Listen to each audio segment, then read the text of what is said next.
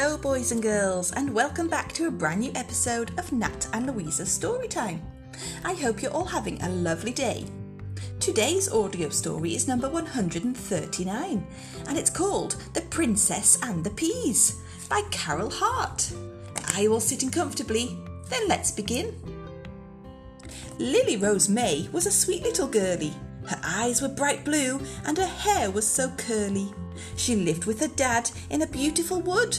She was kind and polite and was usually good. She did all her homework and cleaned out her rabbits. She did not pick her nose or have other bad habits.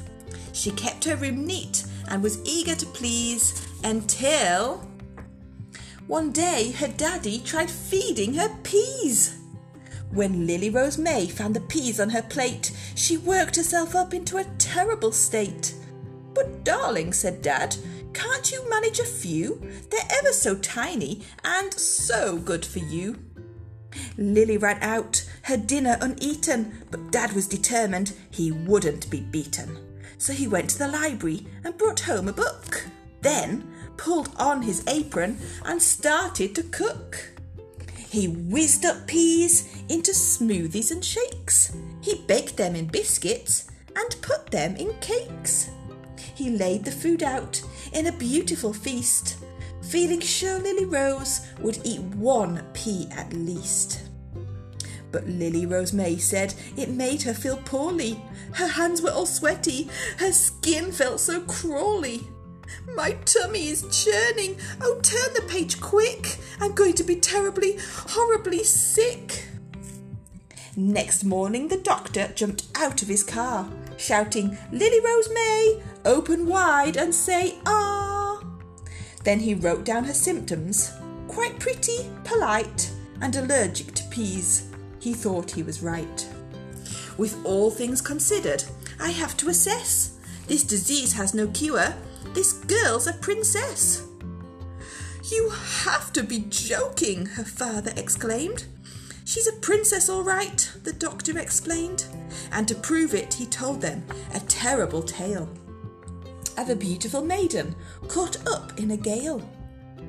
She came to the palace all covered in snow, crying, Please let me in, I'm a princess, you know. To make sure the poor girl was telling the truth, the queen made a bed piled as high as the roof. And right at the bottom, she snuck in a pea. Then she tucked in the girl with a hot mug of tea. If the pea wakes her up, we'll have a royal wedding, no princess can sleep with a pea in her bedding. The poor girl was terribly ill all night through. She did not sleep a wink. She was bruised black and blue. You see, every princess is allergic to peas. So she said to the queen, Do get rid of it, please.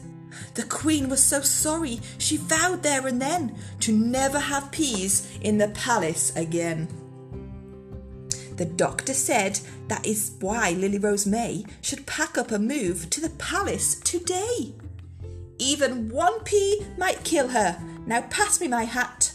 Then he wrote out his bill and was gone just like that. Lily Rose May gave her daddy a cuddle. Oh, what shall I do? I'm in such a big muddle. I would so live love to live at the palace, it's true, but I want to stay here in the forest with you. I know, soothed her dad, but the doctor knows best. So they packed all her toys and her clothes in a chest.